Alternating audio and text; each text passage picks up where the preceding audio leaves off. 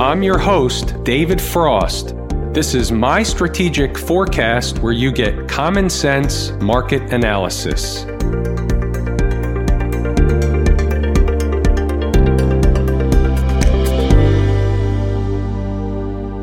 Today is Thursday, December 26, 2019. We're looking at a daily chart of the SPY or Spider, which is the proxy for the S&P 500. What's going on around the horn? What's going on in the markets?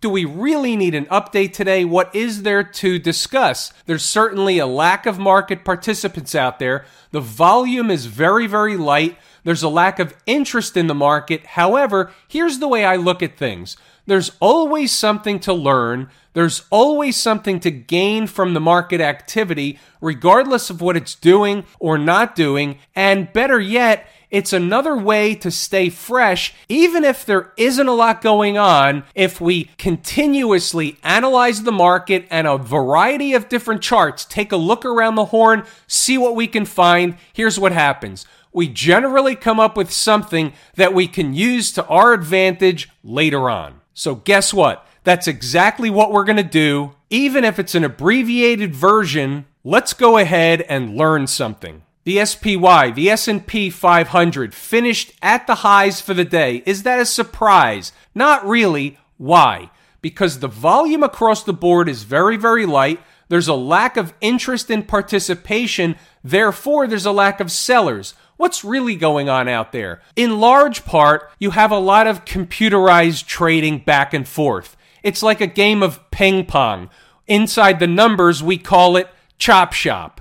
What's a better way to describe it? Well, when you scale down to the hourly chart, what you can see is a gap up a little bit early in the morning. The market rallies up right to a mid-morning pivot right around 11:30 a.m. and then what happens? we just go sideways all day long until the end of the day when we have what I like to call the proverbial end of the day ramp. Here's a five minute chart depicting that the last half an hour of the day is, in fact, the end of the day ramp. Back to the daily chart, and of course, as we know, price is the absolute arbiter of the market, of any chart, of any stock, whatever it is.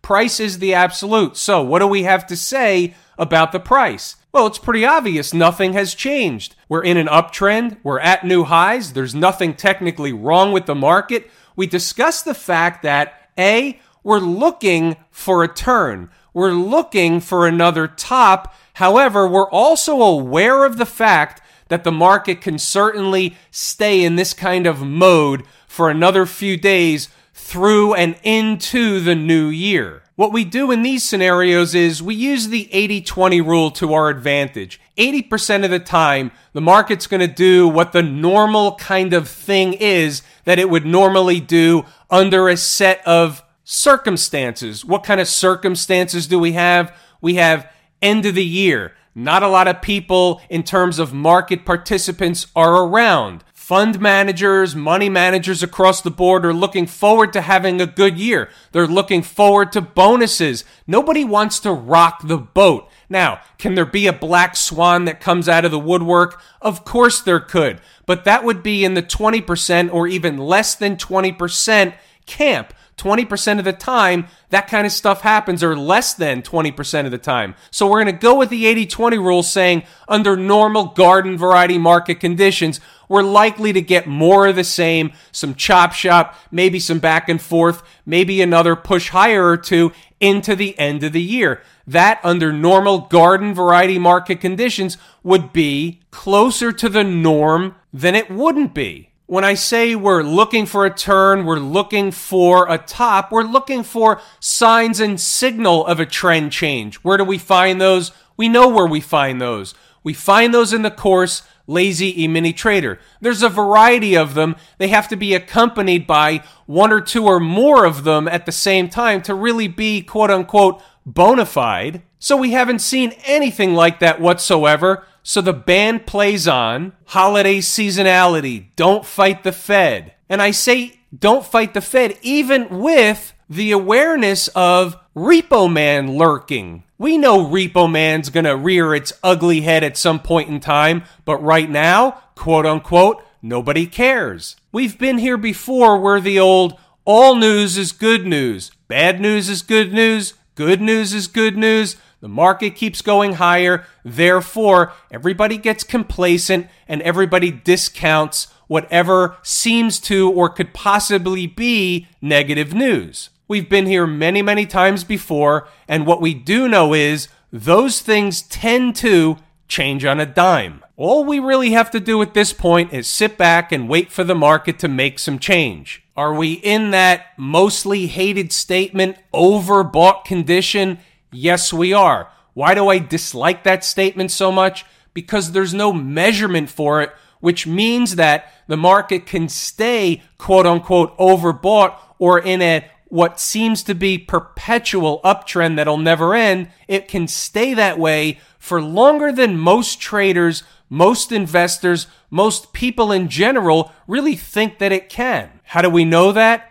It's already doing it. We're already starting to hear calls for S&P 4000. That's also garden variety pundit behavior. So net net, price being the absolute arbiter, the S&P had a pretty good day, up 16 and a half points. The SPY was up a little less than six tenths of 1%. That's a good day. Let's flip around and see what else we have. Tossing the ball over to our favorite market leading indicator, the IWM. What we find here is a flat market. That's interesting in and of itself. I think it qualifies for a puzzle piece and it's on the table. Why is that? Because as a market leading indicator, and one of the reasons why it's a market leading indicator is because it's essentially a growth index. So money that thinks the market's going to continue to go higher in part will run to growth sectors, growth indices, growth vehicles.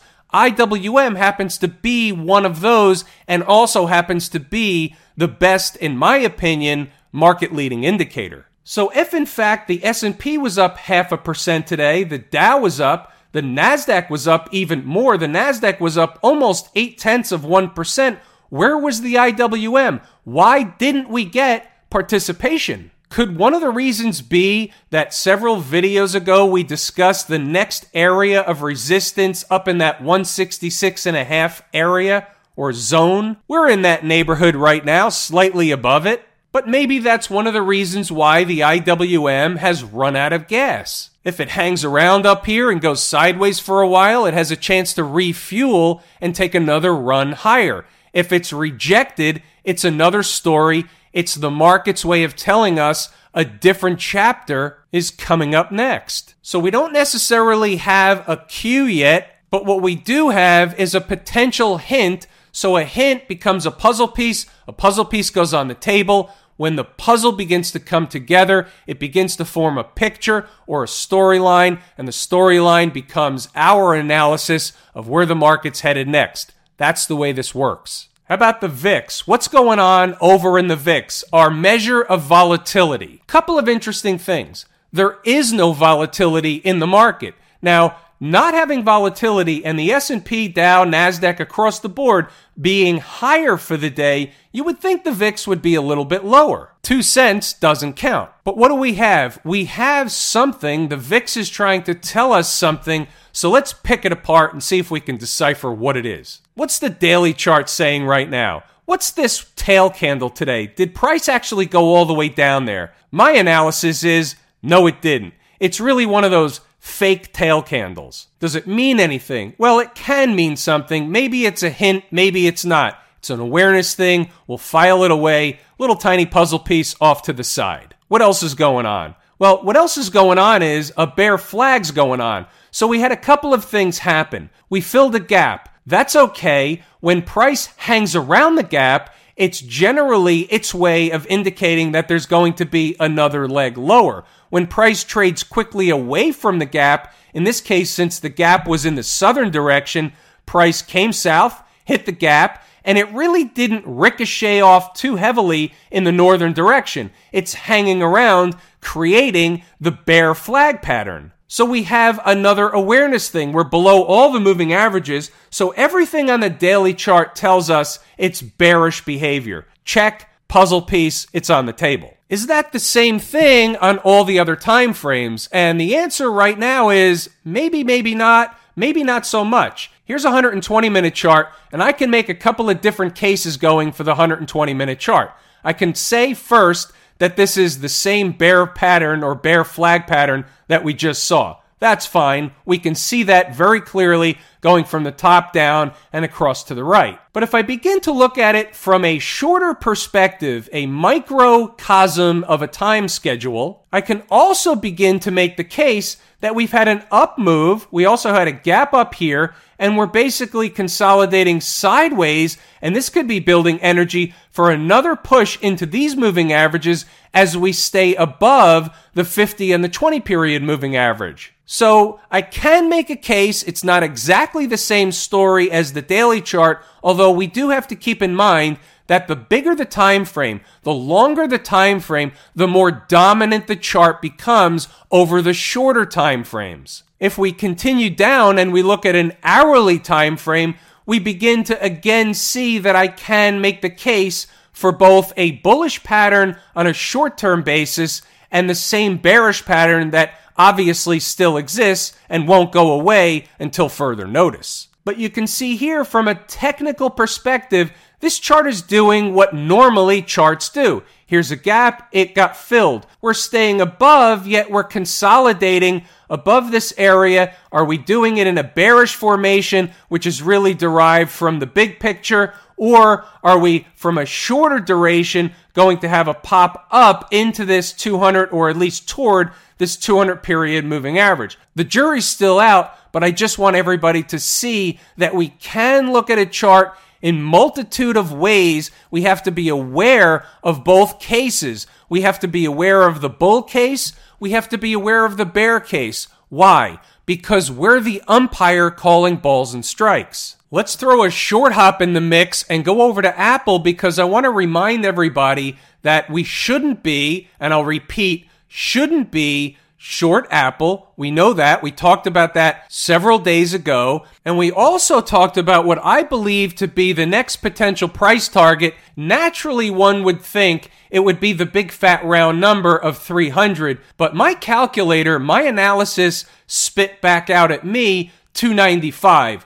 So just for kicks and grins, shits and giggles, we'll see what happens with Apple. We'll see where the top ends up being. Maybe it'll be 400. Maybe it'll be three and a quarter. Maybe it'll be 295. Maybe it'll be 289.91 today's close. Have no idea. Just saying. What about the transports? My second favorite market leading indicator, however, are number one, canary in the coal mine. A, the chart still looks different than all the rest. That's a puzzle piece. It's on the table. It's been on the table. It's been in the center of the puzzle. B, we're above all the moving averages and it's continuing to work its way higher. Technically, we're just reaching once again and still bantering about at this recent top area. We'll call it a double top, trying to bust its way through.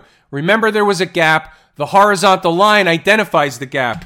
We're taking that away right now because the gap was already filled. Price was rejected temporarily right back up here. What does that tell us? That's the chart's way of telling us that it wants to go higher. Whether it will or not remains to be seen, but under the 80 20 rule, that's what the chart is saying. It's saying, I'm back at the gap. I really wasn't rejected at the gap. I'm going somewhere else. There's another destination. See if you can find it. 11,000 to 11,000 and a quarter would be the first logical next area of overhead resistance. Could it get up to 11,100 or nearby? It could, but under normal garden variety market conditions, if that happened sooner than later, meaning in the next couple of trading sessions, that would be an area of bona fide overhead resistance. How about the Qs? What's going on over there other than powering forward? Nothing to see here, nothing bearish on this chart.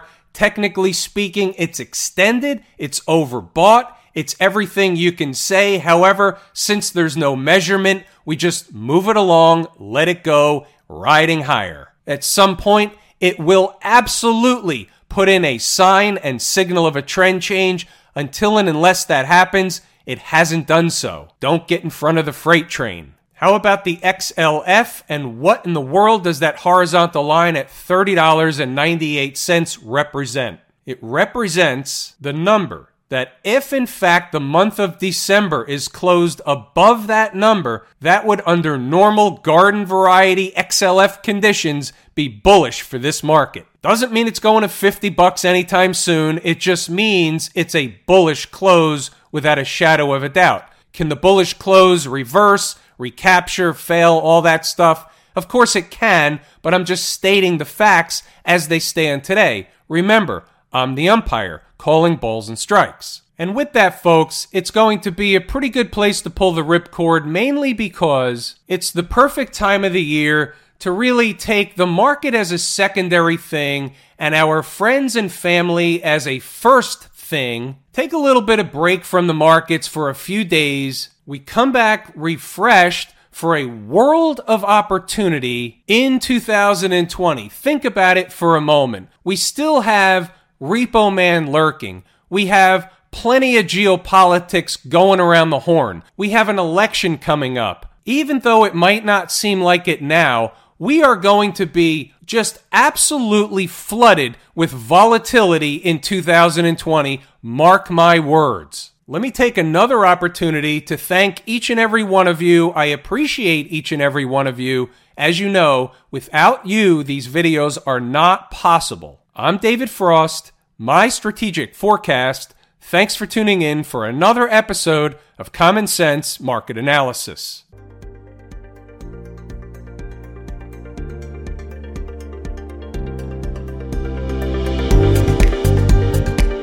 My Strategic Forecast is hosted by David Frost. Subscribe, rate, and review on your favorite podcast app, and please visit mystrategicforecast.com for more information. My Strategic Forecast is common sense market analysis.